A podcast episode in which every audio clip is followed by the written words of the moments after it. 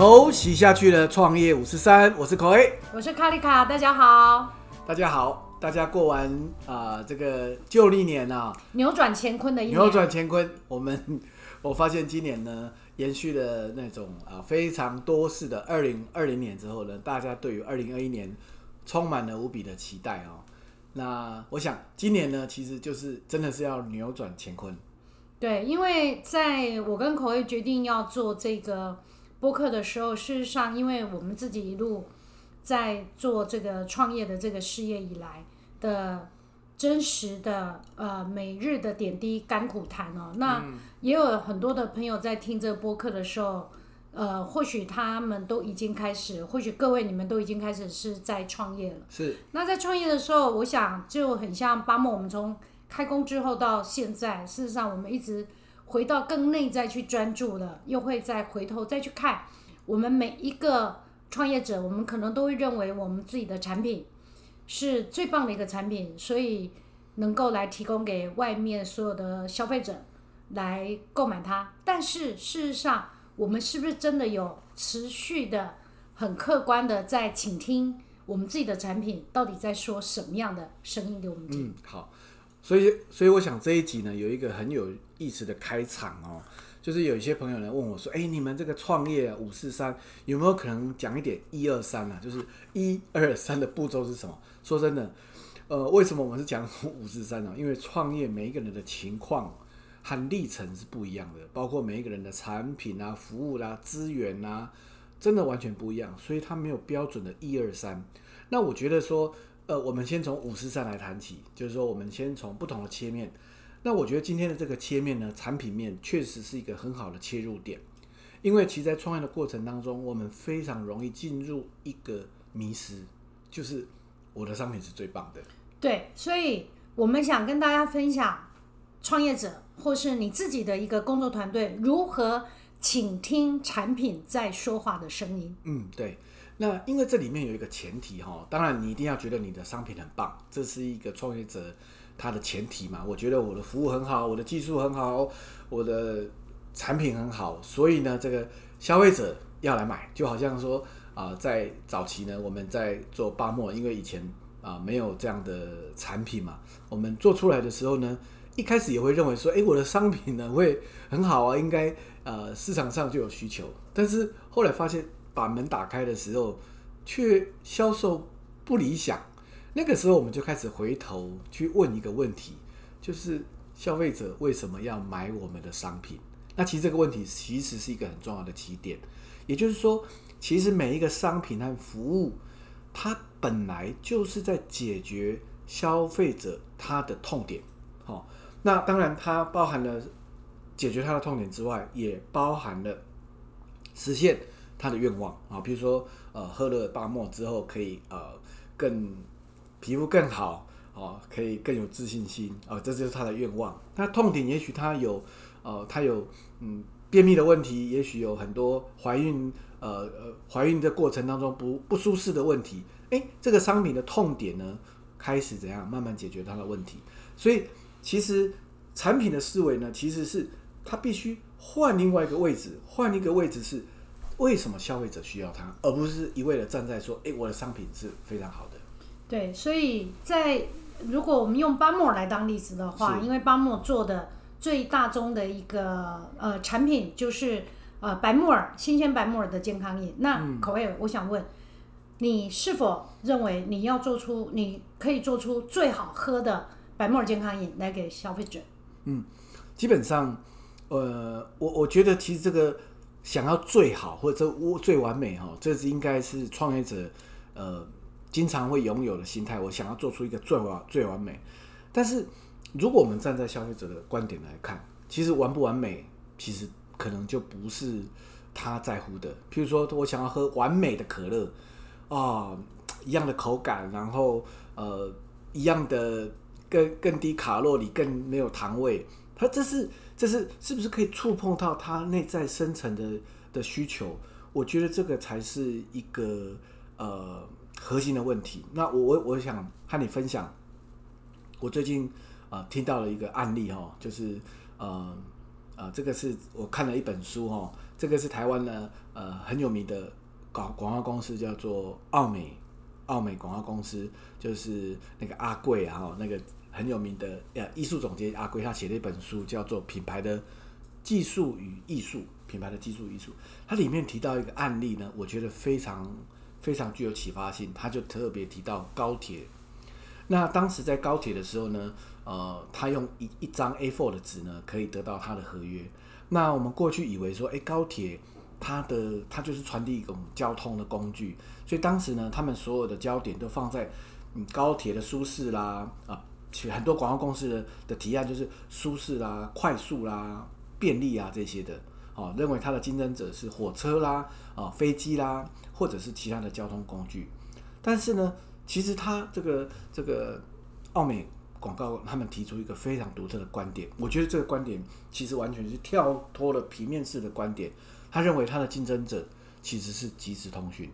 嗯，这个非常有趣哈，因为有高铁的时候，因为我是南部人，我是嘉义人，所以在台湾有高铁的时候，我确实也认为高铁的竞争对手是国内的飞机，但是也这确实有高铁之后，国内的班机也都不见了啦哈。是，但是当我在看这个例子的时候，我认为这个思考这个高铁这个产品它的竞争者到底是谁时，我认为阿贵这个总监显然是更高明，用了一个俯视一种立体的角度来看这件事情。没错，他看到了竞争者是因为人们因为有了通讯软体的便利之后呢，可能就不想回家了。他认为说我只要讲个电话，和家人道个平安，可能这件事情就没有了。但是呢，他把高铁的核心价值是，他所以用一句话叫做 “be there”，叫真实接触。所以意，思是不是只有用即时通讯的视讯的系统，你的家人就有感觉到你在他的旁边？没错，所以，但是高铁的快速却能够让你及时的就跟你的最爱的人的身边就如实的看到你，所以他把它定位为说，事实上他要一起去思考的竞争对手是呃即时通讯的视讯这样子的一个概念，其实是一个非常很棒的一种观点。对，所以你看哦，如果站在产品的思维的话，呃，他可能会强调啊，我的东西速度很快，我的很舒适、很便利，然后懂懂。但是换在消费者历程的话，其实它可能满足的是人们在内在当中对某种情感也好，或某种情绪或某种需求，它这个东西要被触及，那个才是真正消费者所需要的东西。嗯，所以我觉得这个这个案例呢，其实是呃，当我们面对商品的时候，其实有时候不能站在自己是是一个产品的创造者的角度，那必须要转换另外一个观点，是用消费者的立场来俯视整体，那我会得到不同的观点。对，刚刚我们在这一集的一开始，我刚刚问了口一个问题，就是说，如果以巴莫来说，我是不是认为我是最好喝的一个新鲜百慕的健康饮？但是是最好喝，在我自己个人看起来，这句话是非常主观的。是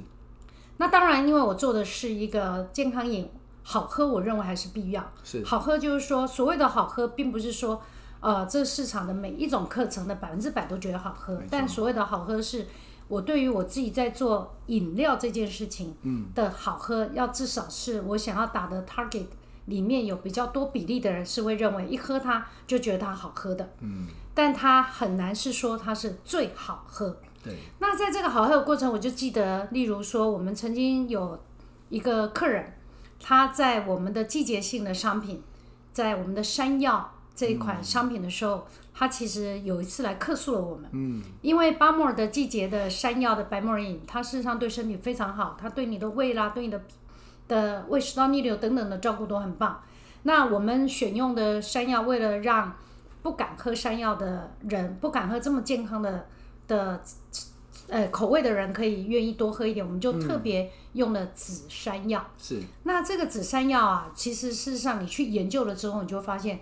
同样一节的紫山药，其实它所有的那个紫颜色的那个颜色是没有办法一一致的。对对对，所以我一节的紫山药，我用人工嗯一锅一锅一锅的下去煮。有时候你要知道，那个山药王种出的山药，可以那个山药是好几公尺长的。是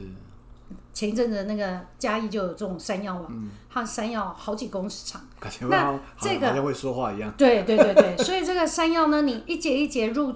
入一锅一锅的时候，事实上每一锅的颜色都有差异的。那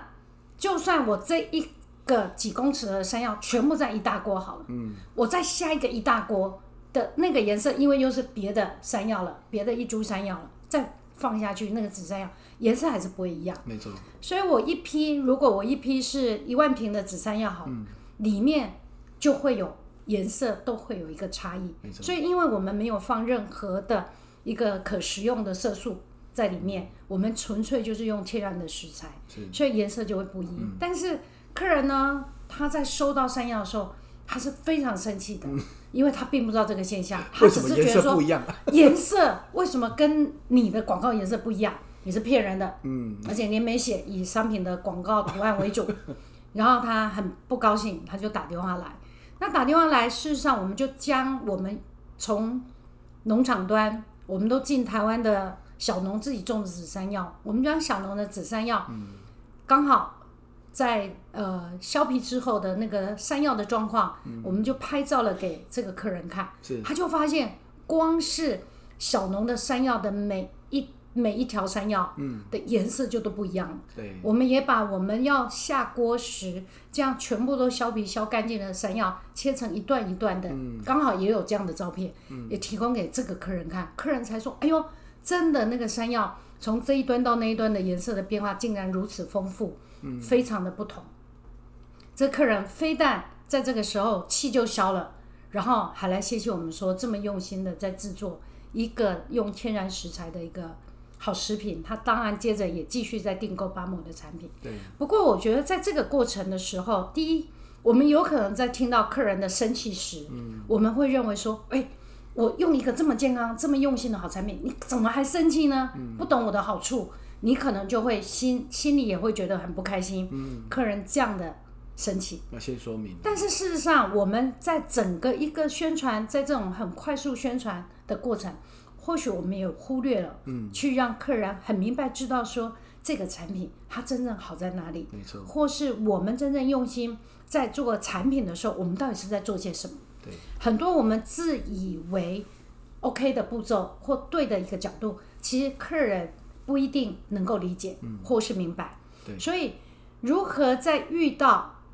你在消费者在反映你的产品的时候，而你自己也可以很客观的去听到底发生什么事情，不要用任何先入为主的一种观念来包括倾听这样的一个客诉，或是观察你的产品。观察你自己的产品，我认为这是非常重要的。嗯，对。其实从你刚刚讲的话，其实我都我我也听到了。其实每一个疑惑点就是一个机会点。像我们传统的对于呃所谓的食品呢，希望它是标准化的、一致性的。但是如果我们采用新鲜，其实它最最有价值的就是它不是用添加的，它不是它是不是化学或者精密的计算呢？颜色是明度、亮度，它是因为我们是拿天然的食材的东西，它本来就有那种所谓的不确定性。但是这个不确定性反而是它的它的营养所在，或者它的呃它非常具有价值的地方。所以在整个在呃产品在呃在沟通的过程当中，其实我们就有这个责任和义务把这个很重要的讯息告知。我也我也想到一件事情，就是早期我们在做商品销售的时候。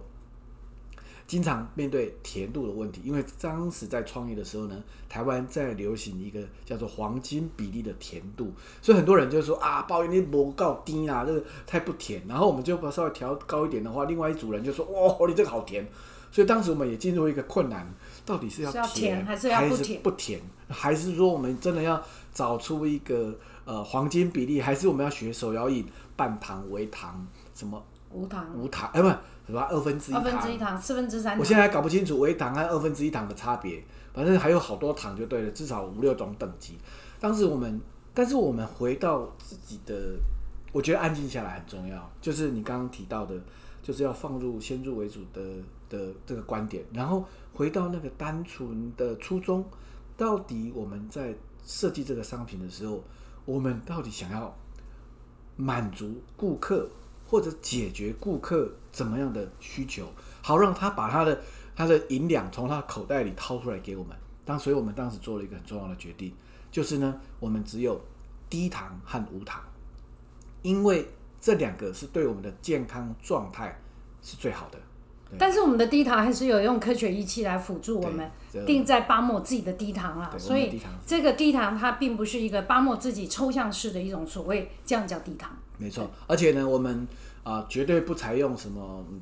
的带果糖啦、就是用所谓呃外外就是比较坊间比较流行、比较单价低的果果糖，我们就纯粹的用手工的冰糖，也就是这就是我们成本比较高的原因。但是这就是一个每种选择，就是它就是对应出这个商品的它的内涵或者它的个性。我想这个后续我们可以再来谈谈有关于品牌。当然，每个品牌就代表一个价值主张。对，所以在面对自己的产品跟整个呃市场在互动的过过程所产生的问题，我们如何让我们自己能够安静下来，然后谦虚下来，然后去观察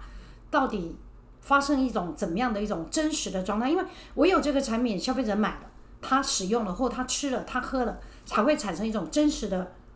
互互相撞击的一种真实的状态。那这个真实的状态的声音回来的时候，我们必须让我们自己能够更客观、更冷静、更安静、更谦虚的来看我们自己的产品。然后，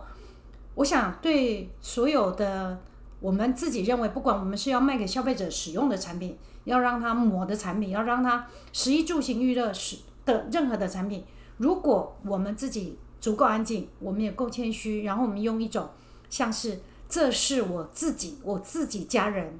要用的一个产品的心态、来倾听他。我想在这个时候，我们所提供给消费者的一个产品，基本上它值一定不会差。那我想消费者来自市场，他回给回馈给我们的，也应该不会是让我们觉得那么的失望或难过的。嗯，所以这一集我们谈到一个重点，就是请听啊产品的声音。那其实这一集呢，我觉得有一个很核心的概念，不晓各位有没有听出来？就是各位在创业，不管是初期或者是已经在创业，其实基本上创业它就是一个在和市场在奋斗的状态。其实人们对于呃我们和消费者的距离呢，其实是透过产品来传递的。但是如果我们和产品之间没有保持一个距离，就是